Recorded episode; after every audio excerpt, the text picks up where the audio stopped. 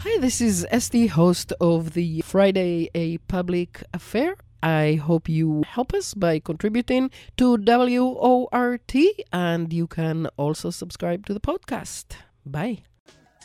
Six foot six above sea level. I grab the mic because I like to take you to another mental level. Low power frequency radio modulation. The big sound from underground, another pirate station. No change without struggle. No one in power ain't giving up nothing. No change without struggle. No one in power.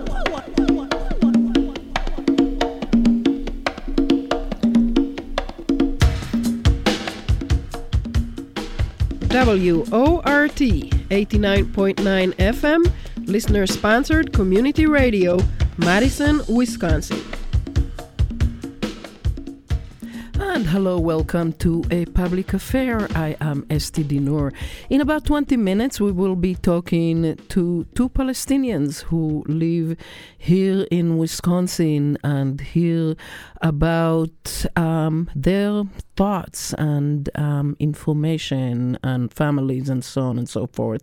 But first, Many countries have made statements supporting South Africa's case of genocide against Israel at the International Court of Justice, and more and more countries are withdrawing their support from Israel. Meanwhile, Germany announced it would file a declaration of intervention on behalf of Israel, which has led to a major furor with Namibia attacking Germany. And we are asking why to find out, I have um, on the uh, on the air with me Herbert Jauch. He is the chairperson of the Economic and Social Justice Trust in Namibia and co-editor of the book Towards Democratic Development States in Southern Africa. Thank you very much, uh, Herbert, for joining us. Um, I'm interested in this for two reasons. Um, one, of course, is the situation currently um, in Palestine and Israel. But I also, as it happens, very recently read the book Afterlives by Abdulrazak Gurnah and um, learned a lot about German colonialism and war making in Africa, which surprised me because I know plenty about the British and French and Belgians and um, and even Dutch, but uh, I I had this just the slightest notion of uh, Germany in Africa. So if if you can give us the big picture of the role of Germany in Africa and its um, colonialist rule. Yes, yeah. No, the, the role that Germany played in Africa is, is often underreported and has received fairly little attention. But the brutality with which the Germans ruled um, falls perfectly in line with other colonial powers. And in the specific case of Namibia, there was, in fact, something that historians later called the Kaiser's Holocaust. Basically, that under the imperial rule, before the long before the Nazis, Germany had already a Holocaust and they gave an extermination order. It was just not in Europe, it was in Africa. And it seems that that distinction in terms of the victims uh, made all the difference in terms of reporting, in terms of prominence received. Now, um, Namibia became a German colony in uh, 1884. And 20 years later, uh, the Namibians, indigenous Namibians, realized what that means, how they lost their land, how German settlers spread out, how um, indigenous Namibians became just cheap laborers for the, the colonial economy. And particularly the loss of land uh, affected Namibians very severely. And so, in the southern and central parts of Namibia, uh, they resisted and, and they took up the few arms that they could uh, lay their hands on to resist German occupation and German land theft. And then in 1904, uh, General van Trotha gave the order of extermination. He said, uh, every Herero, the Ova Herero, is one of the indigenous groups in Namibia. And General van Trotha said, every Herero shall be killed, women and children will not be spared. And about 70% of the Ova Herero people in Namibia were murdered during that time, uh, 1904 to 1908. Another um, group that lived in southern Namibia, the Nama people, similarly were about half of them were killed either immediately by the German occupying forces or in concentration camps because the survivors of the first onslaught were put in concentration camps and had to basically work themselves to death under horrific conditions building railway lines, building harbors at, at, the Atlantic Ocean and the Namibian coast, etc. So this was the, the German colonial picture. And what angered so many Namibians is that this genocide in Namibia took over a hundred years to be even formally acknowledged by Germany. And even today, uh, Germany insisted on a formulation to say by today's understanding, what happened that time in Namibia would be considered genocide. Now, that is an insult to Namibians because you cannot say at the time they didn't know what they were doing. The order was very clear and it's by all definitions genocide. So this is what, what angered Namibians for all that time, that it took more than 100 years to get an apology. It was half-hearted and it was not accompanied by serious negotiations about compensation for the descendants of the victims. So, and where is, yes. go ahead. No, no, continue.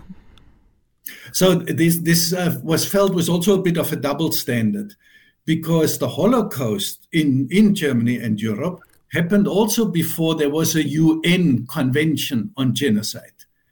Now, the, the, Namibian genocide also happened before, and it was almost like in the Namibian case, the German government uh, dragged its feet, saying, well, by the standards of the time, there, there was no concept like genocide, but clearly what they did, it was. And now with the uh, genocide in Gaza, that irked then the Namibian government even further, that now Germany, after these two terrible, um, bloody epochs in their own history and uh, the kind of dilly dallying around apologizing and reparations, they were so quick to stand with Israel and justify the killings in Gaza. And, and I think that angered a lot of um, not only politicians, but generally amongst the Namibian population.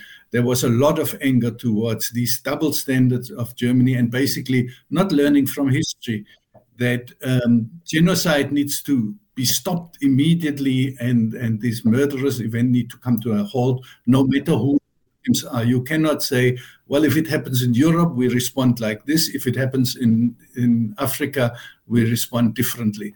These double standards, um, I think, is what, what triggered a harsh response from our late president, but also from Namibians generally towards uh, the German position.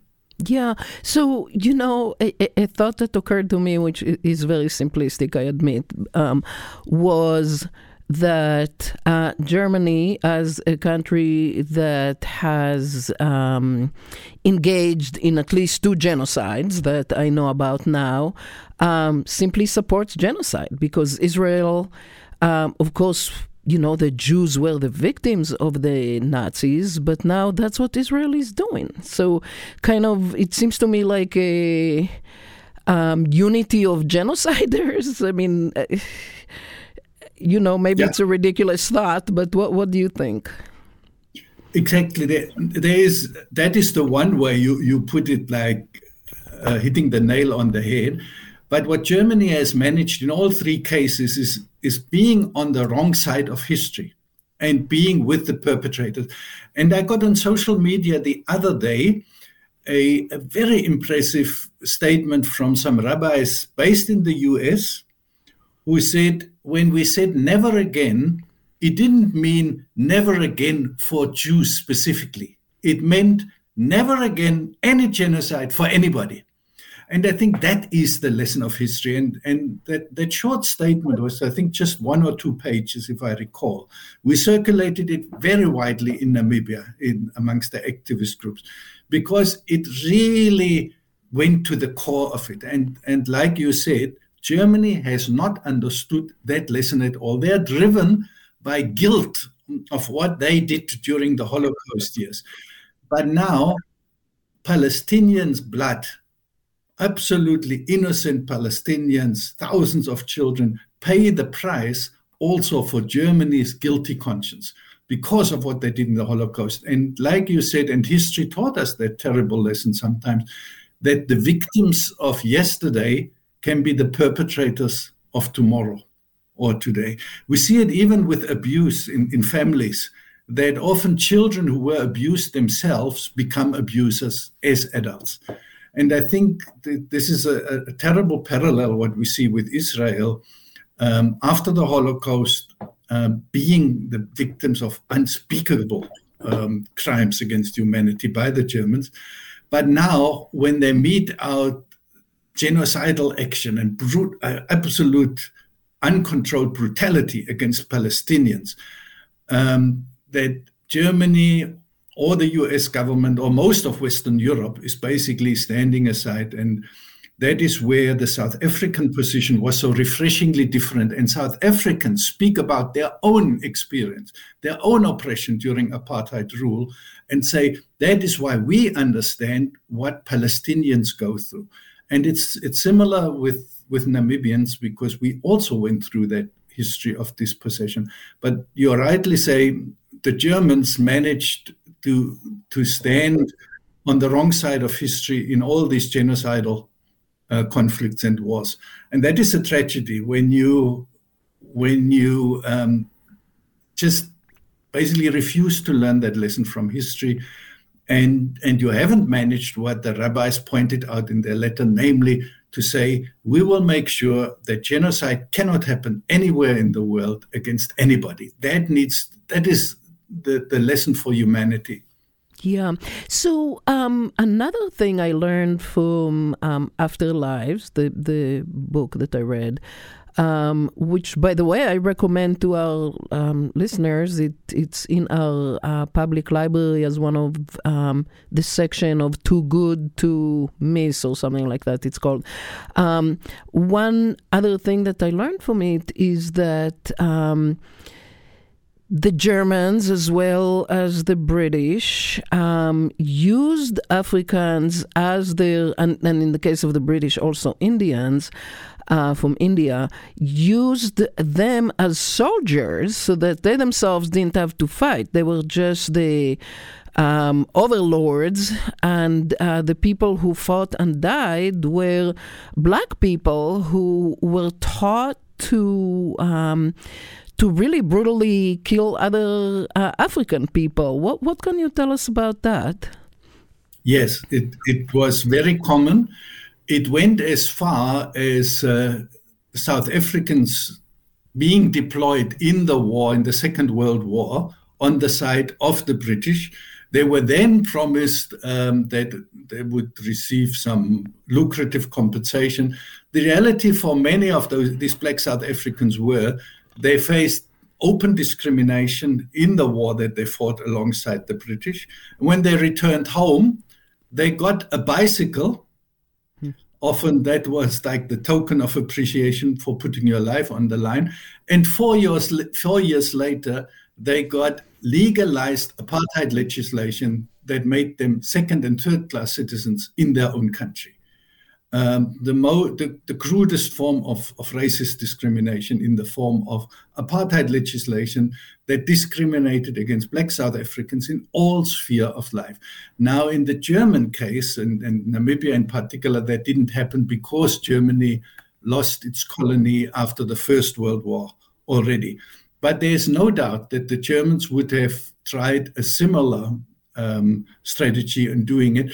And that has nothing to do with recruiting people. It's blatantly forcing them, like they forced indigenous Namibians, the Ovaherero and Nama people, to build these railway lines, roads, um, to work under these horrific conditions, building harbors and jetties, uh, and working themselves to death, um, just um, based on the assumption if you don't do that, we're going to kill you anyway. And the horrors that women had to go through was also well documented.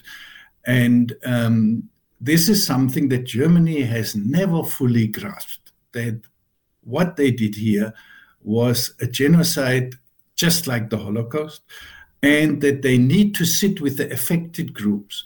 So Germany tried to circumvent that by saying, well, we have government negotiations and we agree on some amount that we give Namibia in the next Uh, 10, 20 years.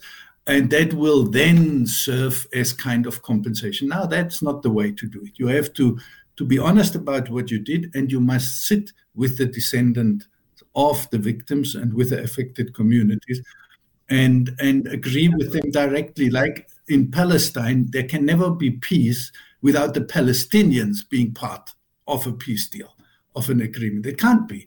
And it's the same with the genocide negotiations in Namibia. Without the descendants of the victims, you cannot make a deal. And that's the last thing Germany wants. They try to bypass that by just talking to, to the Namibian government. And it has backfired badly in the past because the agreement reached between the governments was uh, completely rejected by the affected groups here. Mm-hmm. So, um, why were they even in Africa and specifically in Namibia? What are the uh, natural resources that um, they were exploiting?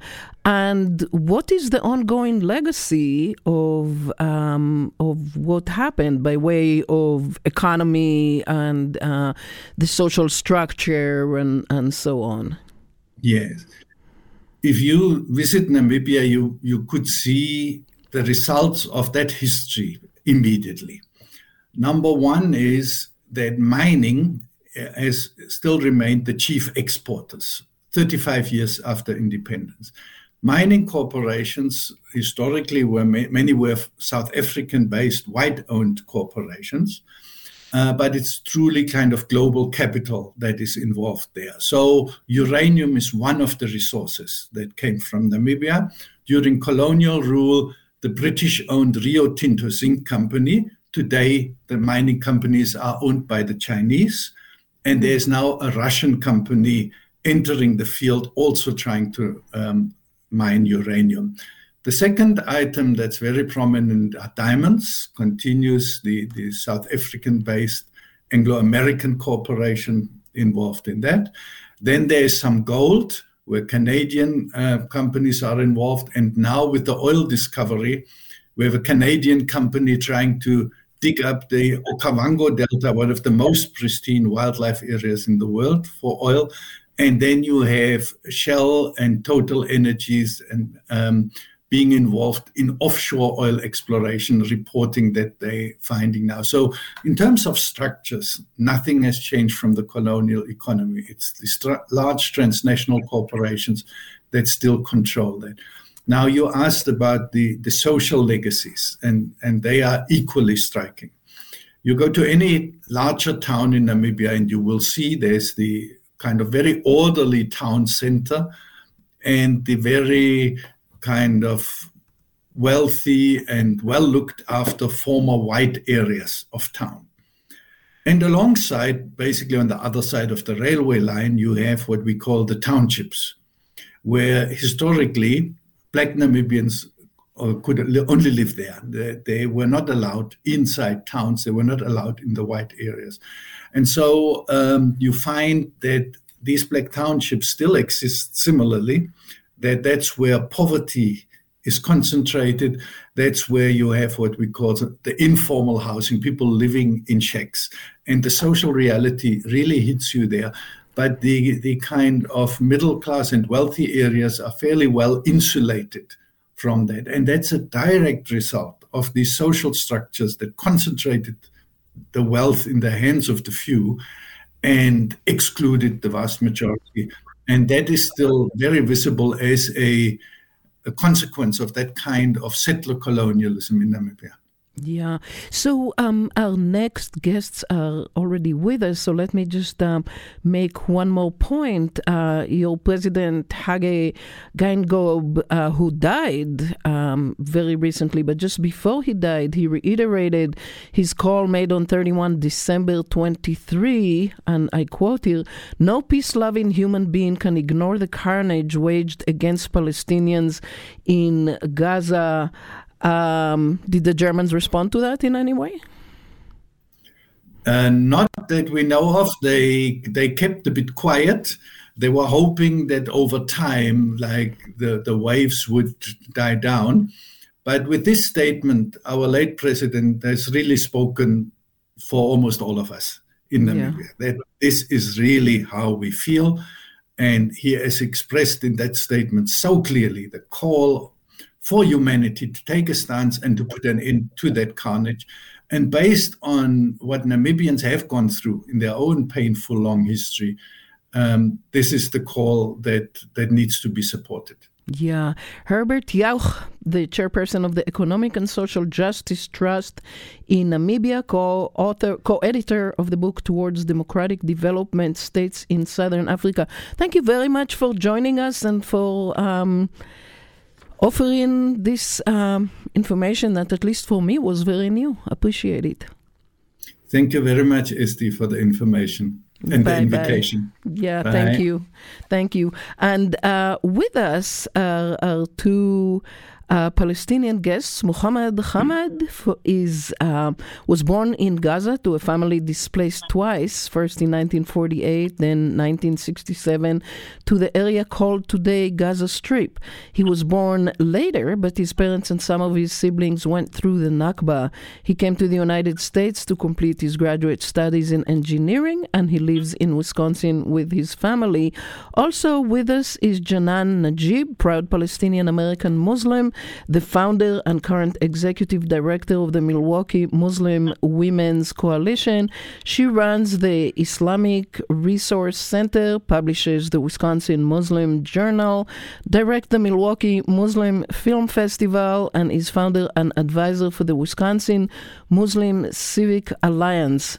On October 8, she convened the Wisconsin Coalition for Justice in Palestine, which now includes more than 60 organizations working toward a permanent ceasefire, the end to Israeli occupation in Palestine, and Palestinian liberations. Thank you both of you so much for uh, joining us today. Let's start with you, uh, Mohammad. Um, your family in Gaza, how are they? Doing. Um, you have sustained some uh, losses, I know. Tell us about that, please. Uh, thank you for having me and uh, having this program and giving me the chance to speak about you know the situation in Gaza. Um, yes, uh, I was born in Gaza. I visited Gaza the last 25 years twice. Uh, one when my father passed away in, in 2012, and the second time in 2022, uh, which is uh, just to take care of uh, my mother, uh, which is she had uh, a health problem. Um, since you know October, you know Gaza, it has been in the news, the bombardment in Gaza, and the losses of the civilian and casualty keep rising. Um, I have a big family that live um, in Gaza, in different area in Gaza, which is um, I lost uh, over 20 right now uh, from uh, cousin, extended family, uh, sister, and so on. And uh, the situation in Gaza, if you talk about the north and the south, uh, you know, there is two, uh, it's a dire situation. North area of Gaza, um, it's a starvation. I have been in touch with them, with those they stayed, you know, in north of Gaza, because they don't have the means to travel, you know, to the south. Physically, uh, all people, um, physically they have uh, disability, they need uh, wheelchairs, and uh, you know the fear of uh, you know also is not going to be a safe area and the south, which is uh, they were correct. Um, there is no safe area in Gaza. Uh, I have been in touch with them on daily basis, even though uh, most of the people who know in North Gaza, they went through um, a very traumatized, you know, uh, condition uh, during the last three months of bombardment um, even you know their area where it used to be a shelter area and should be a safe area uh, since the, it was under the flag of UNRWA. They, this school it has been uh, you know attacked. Uh, men it has been um, stripped down from their clothes, interrogated, taken their property from uh, any money they have, any cell phone. Even you know um, my niece, she told me that they took her gold that she had.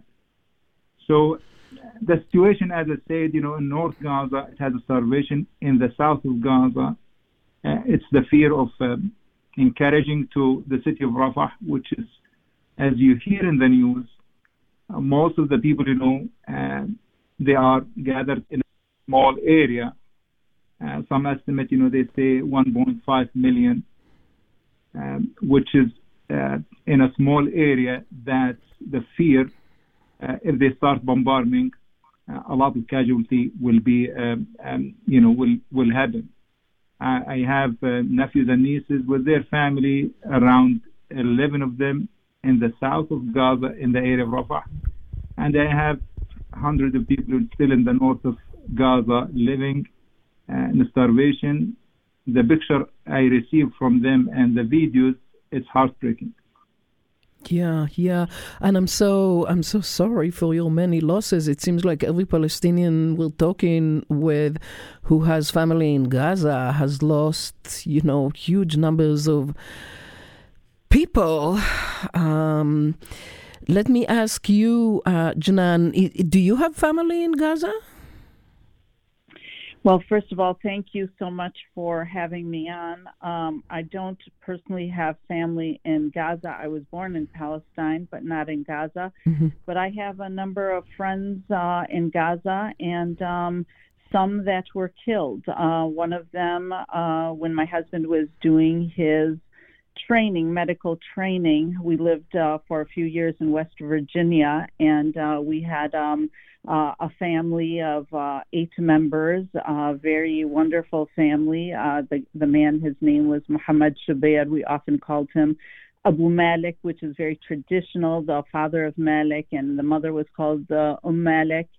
Um, and he was finishing his PhD. And, um, you know, every week practically uh, we were uh, together. He was a very um, um, family loving man, very brilliant man. His his wife was, um, you know, um, she loved to cook, loved to tell jokes, and he had um, uh, middle age, uh, middle school age children at the time, and the girls many times would come and stay with me. I was a young mother at the time, and they would hang out with me, and um, about two months into the um, um, the bombardment and the the genocide on Gaza, um, we heard he over the years he he had gone back and he then became the president of um, one of the universities there. And as has been happening, there's an intentional effort to to really uh, kill all of the uh, leadership, all of the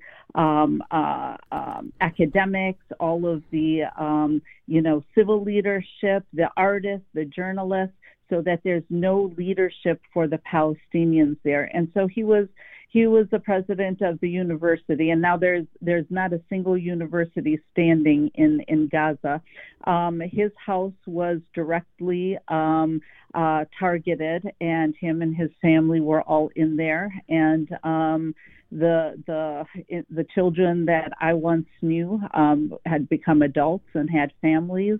Um, they were all killed instantly. Um, uh, Muhammad and his wife um, managed wherever they had been in the house.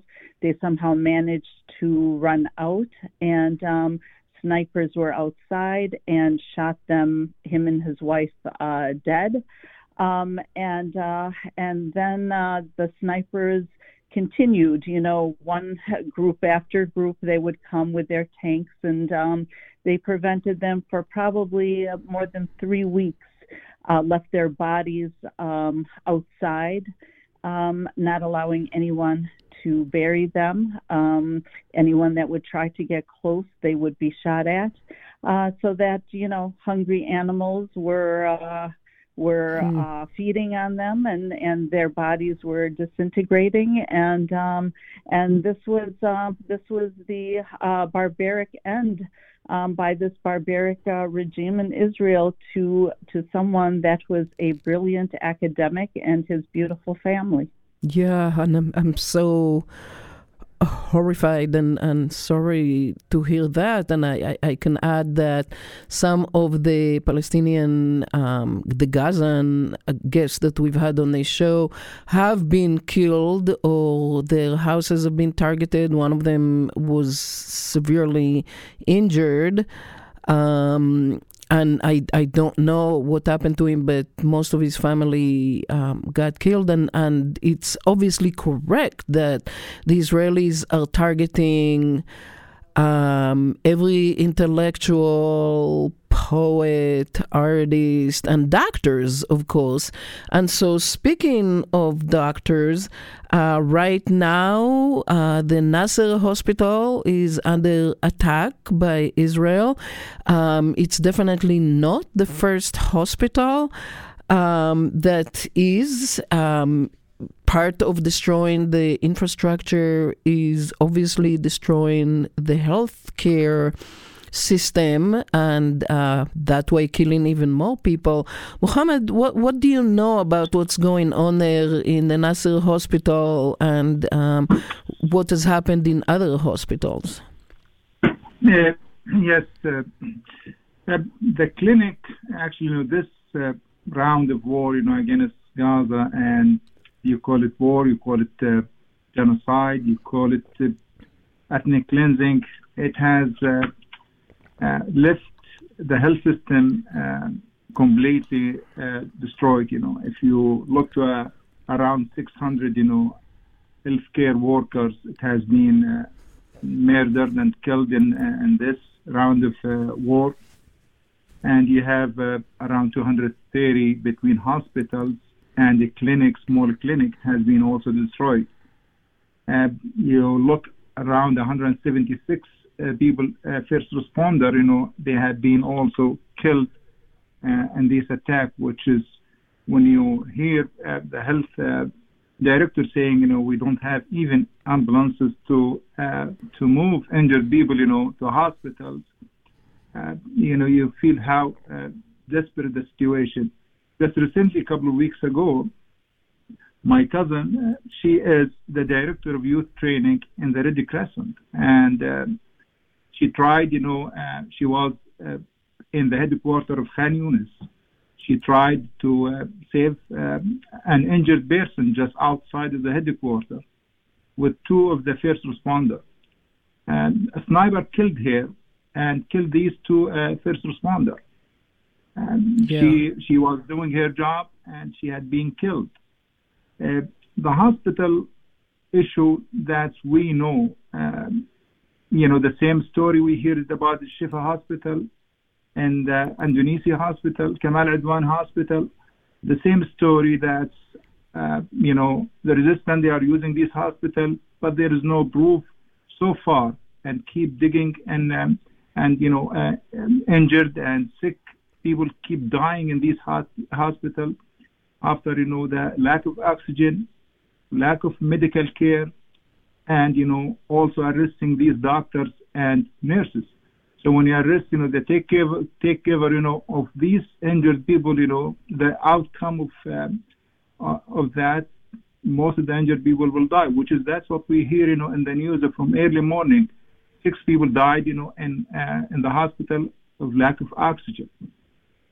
So uh, yes, uh, uh, the situation, you know, in Khan Yunis, in the Nasser hospital, you know, the, the, Israeli army right now inside the hospital, moving from one floor to another floor, and you know, and the result, you know, people gonna die in that hospital, and they will not take, you know, the care of them. They cannot move. There is no uh, more clinic or hospital can take care of uh, the injured people. Yeah. Rafah, Rafah is still um, uh, you know, uh, under bombardment. Rafah is still, you know, uh, an area cannot uh, cannot host all of these injured people in these couple of, uh, of hospital, um, which is, is not uh, is not, you know, just established to take care of uh, these kind of injury or these kind kind of, you know, with oxygen and so on. So I, I think that that the healthcare system in Gaza is just in dire situation, and adding to that, uh, it just uh, there is no fuel, there is no electricity, and you know the starvation also can cause also problems. Yeah, I remember not that long ago that there was no fuel and no electricity and, and so on. It seemed like the worst thing that could happen. And of course, things just keep getting worse and worse. And um, Janan, we heard in the news that an area is being prepared in the Sinai desert, apparently for Palestinians, Netanyahu, of course, has been talking about um, a land offensive and uh, moving the Palestinians to a safe place, which is uh, absurd. But um, have you heard about that, and what are your thoughts about about this latest development? Well, I don't think that it's a secret. Um, I think his uh, very uh, um, um, extremist government have been very public about the idea that they want to uh, transfer whatever Palestinians are left living into the desert and and uh, wall them off and just uh, you know they they can suffer a, a slow death because Israel wants their goal is really to take from um, to, to take all of Palestine and to, to take all of Gaza, um, and uh, and our unfortunately our government um, has has been enabling that. Um, this is not any secret. Um, just very recently, some of the top leaders in Israel with the settlers had an enormous uh, um, convention where they said that we don't want any Palestinians to to remain remain alive there. And and Netanyahu from the very beginning, he said that we're going to turn all of Gaza into a parking lot and we're going to and we're going to create uh, uh, settlements by the beach. And there's even talk that there there happens to be uh, natural uh, uh, gas reserves uh, under under Gaza. And this is part of the reason and also to be able to to to um, have naval ships from that area. So there's been a lot of talk with disregard for the Palestinians that live there, and many of these Palestinians themselves, as Mohammad just said, his family have been part of the Nakba and have been and have had to move multiple times. 70% of the people of, of Gaza are people from 1948 that were ethnically cleansed from from uh, um, uh, their Palestinian towns and villages to make room for the the European uh, uh, Jews that were brought there uh, to create to create a um, uh, a, a homeland for them. Um, and so and so what we're seeing, we're seeing a Holocaust that is unprecedented. Um, this is this is in the time, in the short time frame, the level of death and misery and destruction that has taken place is unprecedented. And it's the first time in history that we have people in real time that are narrating and recording their demise and their ethnic cleansing as it's happening.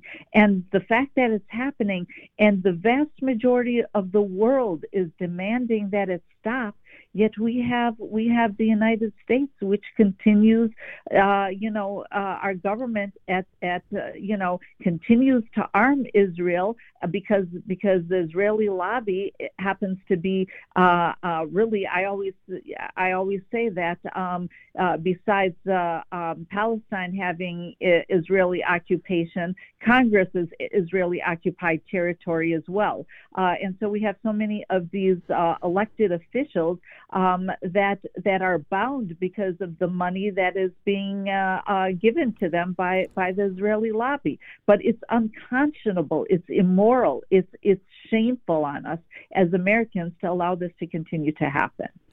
Yeah, um, I think, Janan, the way you put it, that Congress is an occupied territory too, is um, so succinct and so um, correct. And I know that AIPAC has announced that it will um, give at least $100 million during the upcoming election season to make sure that uh, people who are doing Israel's bidding um, will be elected. Mohammad, uh, talk about that, if you will. You know, it's no secret, you know, that the special interest group in this country they are the they have the upper hand in our election and determine the outcome of that, whether you are in the Republican or in the Democratic Party. Uh, but I see, you know, uh, there is awakening in um, in our uh, society here in America. People they realize that their uh, what they want and what they want their government to do and what they are doing now it's contradicting with their with their moral with their humanity. And i see there is awakening and keep increasing this awakening and the number you know becoming clear uh, in the right uh, side and i'm optimistic that even you know though uh, the special interest group they have uh, multi-billion dollars you know behind this election I believe the people, you know, they will uh, they will select and elect, you know, the honest, uh, humane people that represent their interests um, um, in the coming, you know, four years. And, and you know, we are here. We have responsibility as Americans uh, to be a human, to be a human being, to feel, you know, about the human being outside of our border, to feel their pain, to feel how we are, you know, uh, contributing to their world uh, welfare. You know, we are not, um, we should not be responsible um, or you know contribute in damaging countries, uh, killing a human being, uh, yeah, and destroying them. You know, there is other way all the time. It's available and it's more um, a cheaper way, which is you know bringing peace, building schools, building hospitals, building roads, bridges to other community that they need.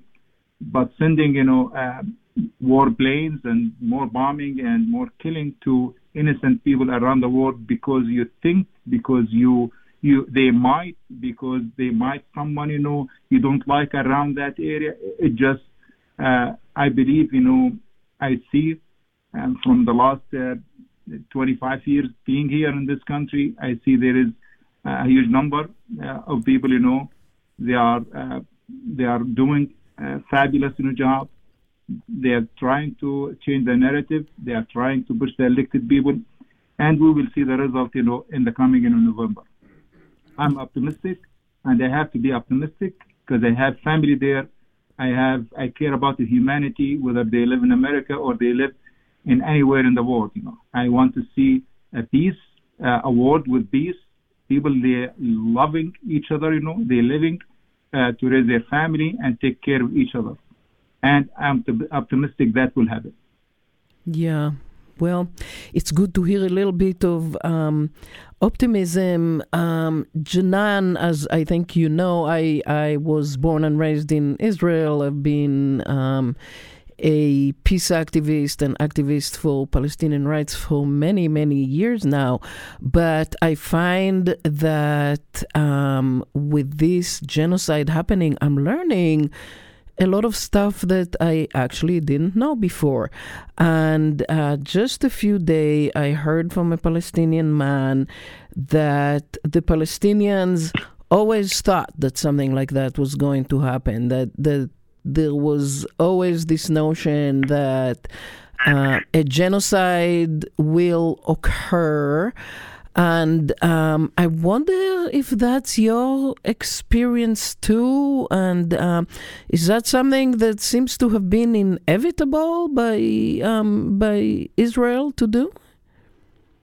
I think it's definitely been part of the plan. Um, my family uh, uh, has uh, has uh, property and goes to the West Bank often, and there are numerous uh, settlements uh, there, and um, I have seen them. I have seen them myself, where you know the settlers are fully armed. The Palestinians can't even have a stone. If they if they're caught with a stone, uh, they are imprisoned for years. Uh, whereas the settlers, they're fully armed. They they come with these you know uh, automatic weapons, and you find that um, they will routinely come. And uh, besides the fact that the um, uh, the Palestinian population has uh, very limited access to things like water, etc.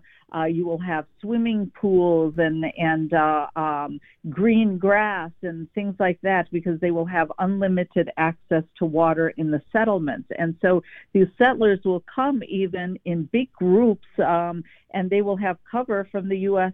Uh, from the excuse me the Israeli IDF and they will shoot at the water tanks that are on the on top of the homes um, of the Palestinians, where they collect, you know, they collect rainwater, they collect water from the from the uh, they have the tanks there.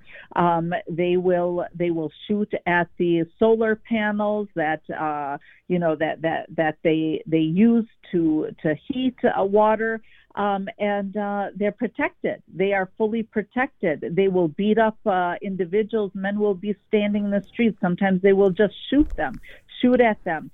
Um, young boys, they will shoot them. And God forbid if a young boy happens to accidentally get lost near their area, they disappear. Um, and so, and they, these are individuals that um, um have have a uh, sort of like a biblical belief that God loves them better than everybody else and they have all rights to the entire land and that the Palestinians are not human beings. Um, I, I don't know, you know, I don't think this is this is anything that Moses preached. These are the the racism that they are carrying, and so and so they they are preparing. And if you see what's happening in the settlements, the encroachment taking over little village by village, taking it and expanding because the intention is take to take over all of Palestine. And so the Palestinians are not stupid. They see this happening, but they're doing only what they can. They try to protest. They try to to hope that maybe the United States, which is arming them, that will will develop a conscience and some morality. But um, to, to see the viciousness, I think that to see the viciousness that has taken place, the starvation, the intentional targeting of women and children, the killing of people in hospitals, I think that's even beyond what we expected. We thought there there has to be some shred of humanity, but that's not what we're seeing at all. Yeah, and uh, part of it is also uh, stopping the support, the financial support to UNRWA. Um, Muhammad, as someone who grew up in Gaza and has lived there, explain the role of UNRWA and what that means when it doesn't have money. Uh, yes, this is uh, uh an issue which is uh, uh, UNRWA is is the lifeline for the Palestinian in Gaza. Um, as you know, that in 1948 and 1967, majority of the people in Gaza, some estimate, you know, around between 70 to 80 percent, they are refugees, which is I lived, you know, in Gaza, and my ID card written, you know, I am a refugee and I have to apply through UNRWA if I need to go to the school or I need to have a medical uh, a treatment in, in the hospital that's funded by UNRWA. So the majority of the people you know in Gaza, I can say 99%, most of them they are relying in a school and education system, you know, from K1 all the way to K12, and in the health you know system to UNRWA. Plus that you know the sustain you know that uh, monthly provision that provide from UNRWA to the people you know uh, because the unemployment in Gaza it's around 60, 70 percent. There is a huge number that you know, especially after the 17 years of siege, uh, imposing them, you know, from 2007 until now. Most of the people, you know, they are relying on UNRWA. They are relying in their um, services uh, in the medical, in the education, and in the food supply. Having cutting, you know, all of these financial, you are sentencing the people, you know, to death, you know, in Gaza. There is no other resources. The Palestinians, they don't have uh, other resources like uh, nature resources, you know, that we are we are talking about a very very small area, 365 square kilometers.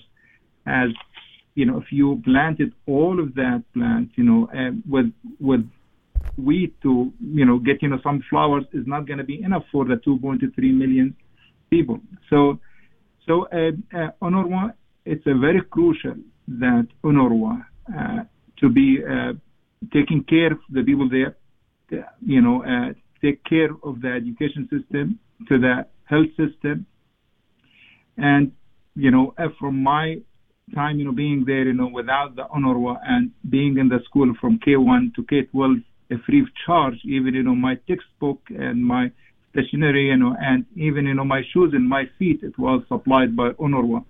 My dad, he is, he had 11 kids. He cannot provide for us everything. So UNRWA, they played a crucial role in uh, up, you know, taking care of the people there with the limited resources that people they have. Yeah, yeah. Well, uh, Janan, we have um, just about two minutes, maybe a little less left. Uh, Mohammad voiced some optimism earlier that um, the great mobilization that's happening in this country and really around the world will make a difference and things will change.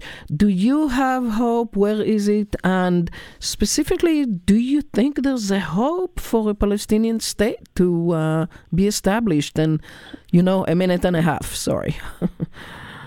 Yeah, um, I also I am very optimistic. I think that um, um, you know this particular the, these last four months have opened the eyes of many people that were not aware of the situation that the Palestinians have been suffering under. I think that the whole the entire world is aware of that. We're also entire uh, completely aware of the bias and the injustices and the false false uh, uh, calls for human rights only for some people, not others. That some of these democracies that that praise themselves um, uh, are are really responsible for a lot of these genocides and these wars.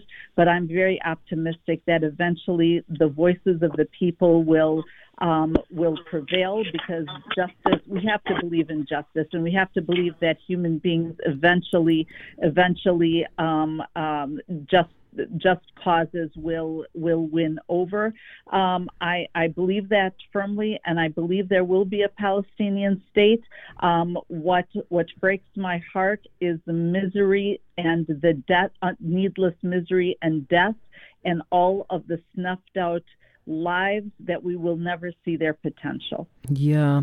Well, Janan Najeeb, founder and current executive director of the Milwaukee Muslim Women's Coalition and founder and advisor for the Wisconsin Muslim um, uh, sorry, um, the convener of the Wisconsin Coalition for Justice in Palestine, as well as many other things. Thank you so much, Janan, and thank you so much, Mohammad Hamad, uh, who was born in Gaza to a family that was twice displaced, 1948 and 1967, and maybe displaced a third time now after sustaining many losses.